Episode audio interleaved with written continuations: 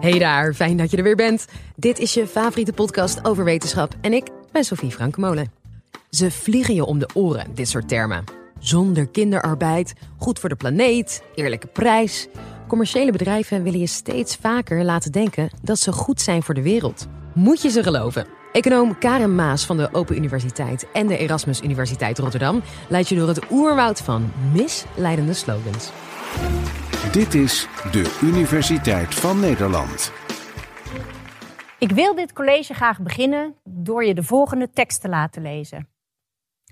We willen een substantiële bijdrage leveren aan het welzijn en de welvaart in Nederland.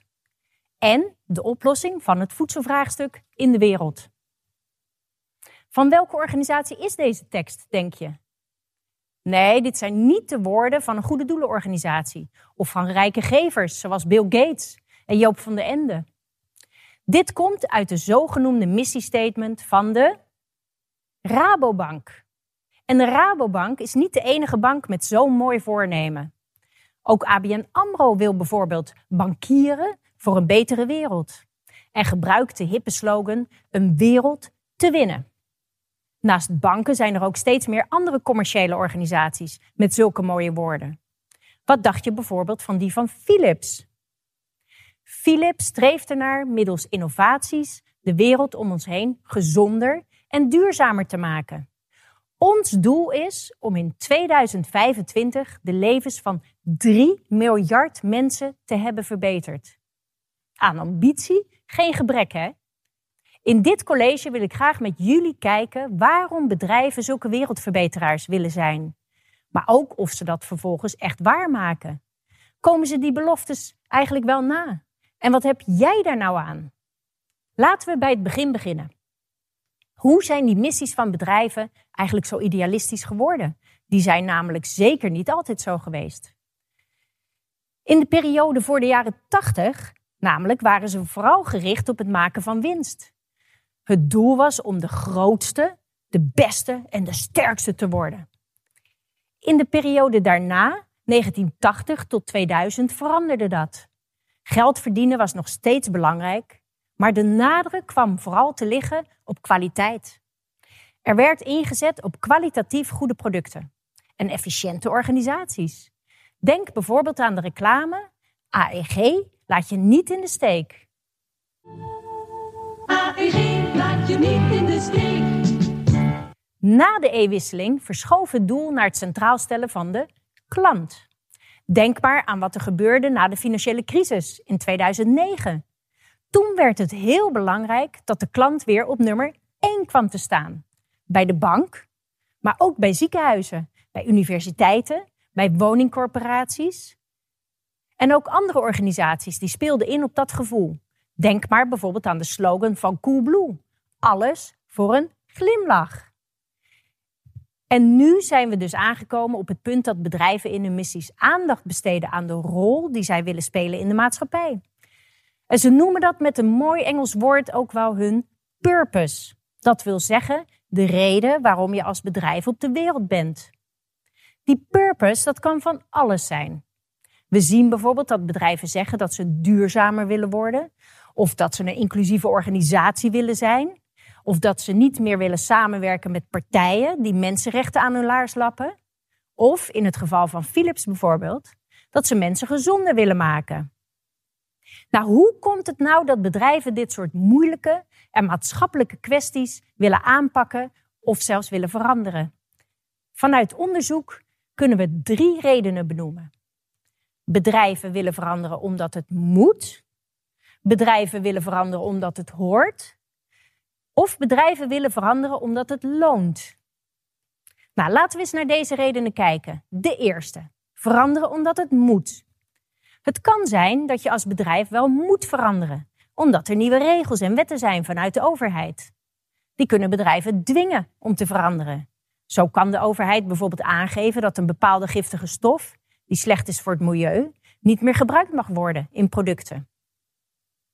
Een tweede reden is veranderen omdat het hoort. Er zijn steeds meer bedrijven die goed willen zijn voor hun werknemers, maar ook voor de maatschappij.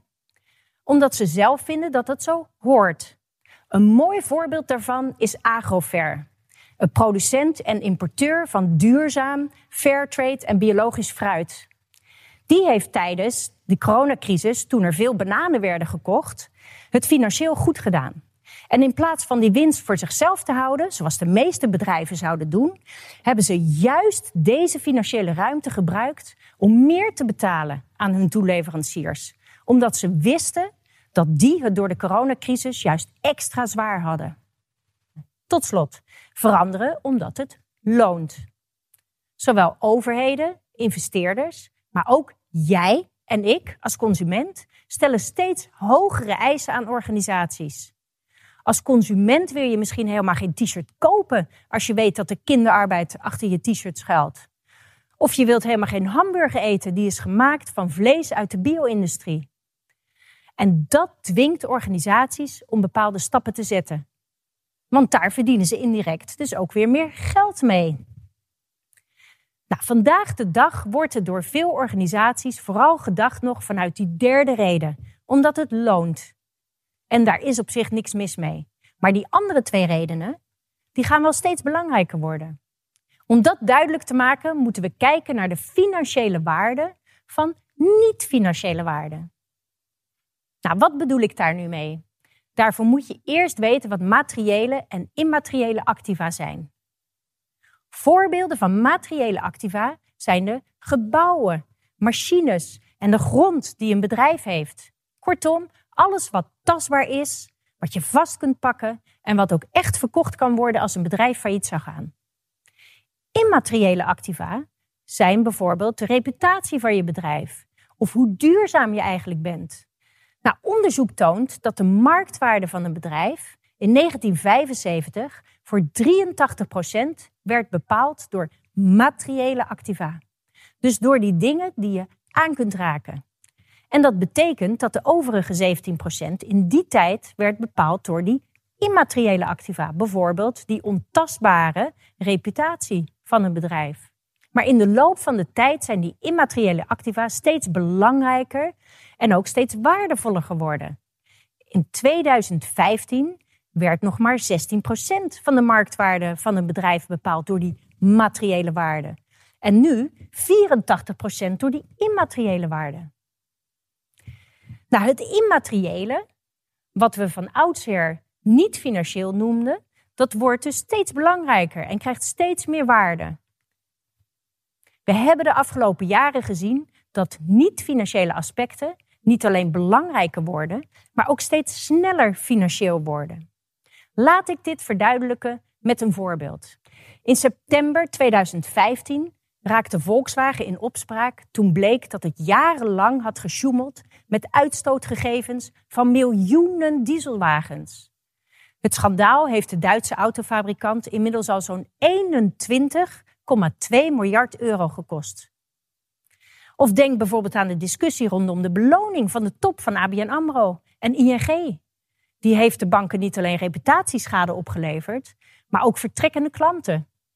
Concurrenten, AZN en Triodos, hadden binnen één maand al 10.000 nieuwe klanten.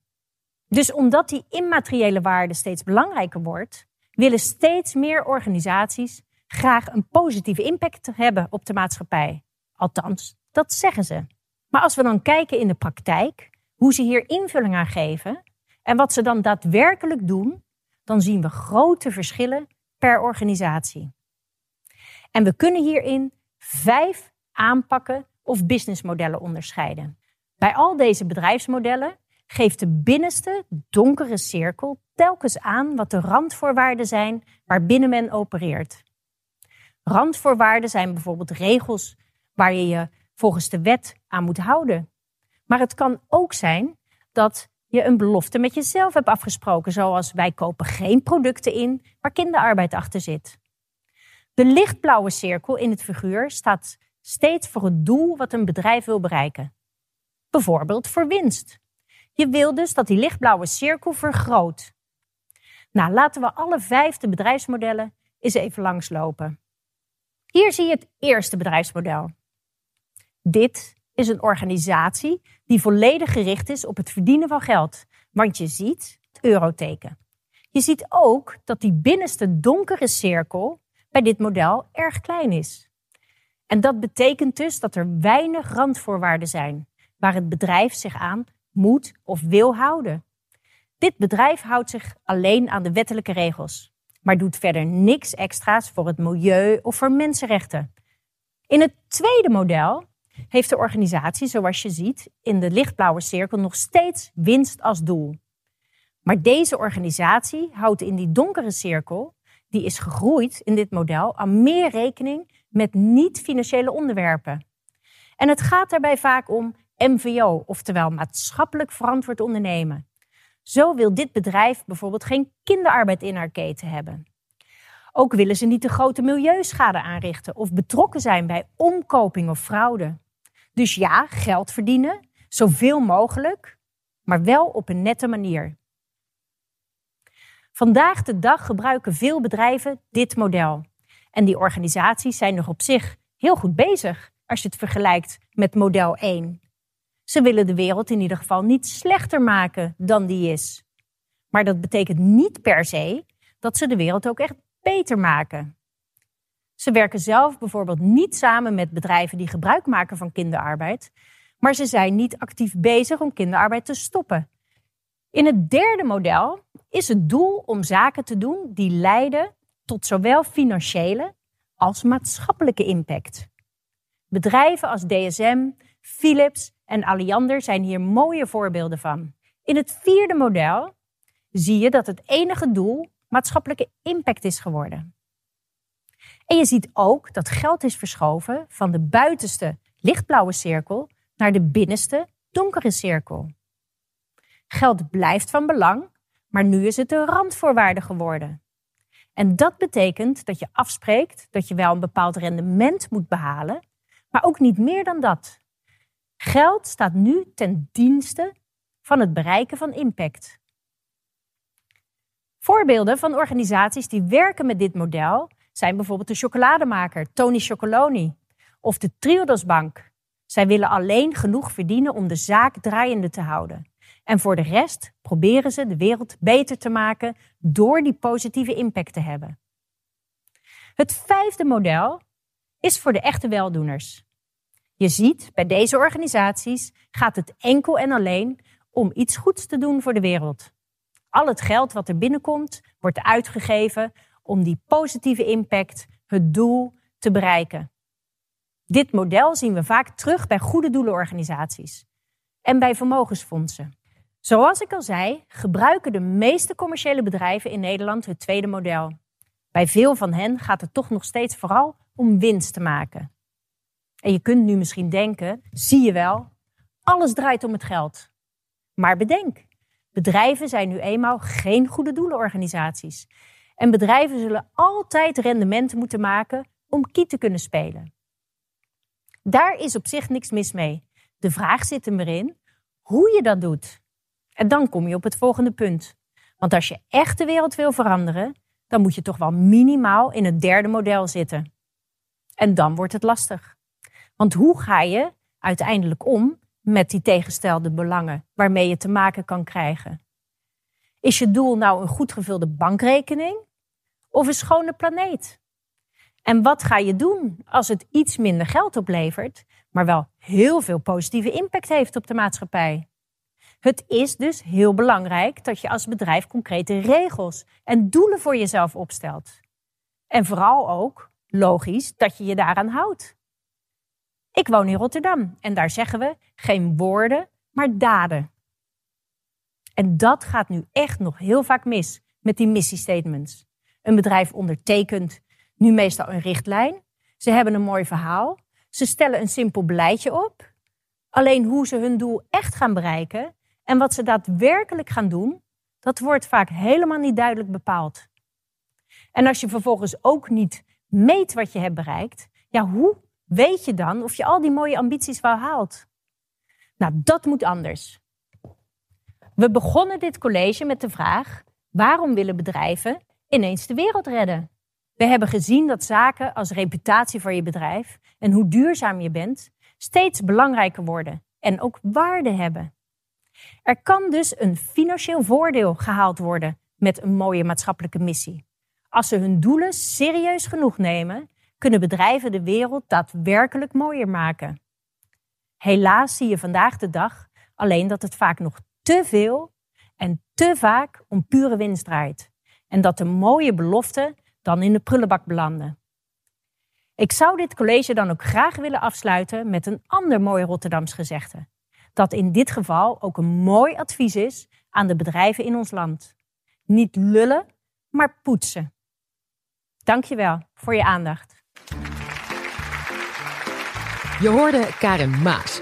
Vond je het nou een leuk college? Laat dan vooral een leuke recensie achter in je podcast-app van bijvoorbeeld, ja, ik noem maar wat, vijf sterren. Tot de volgende. Dan beslist de wetenschap voor eens en altijd of het nou patat is of friet.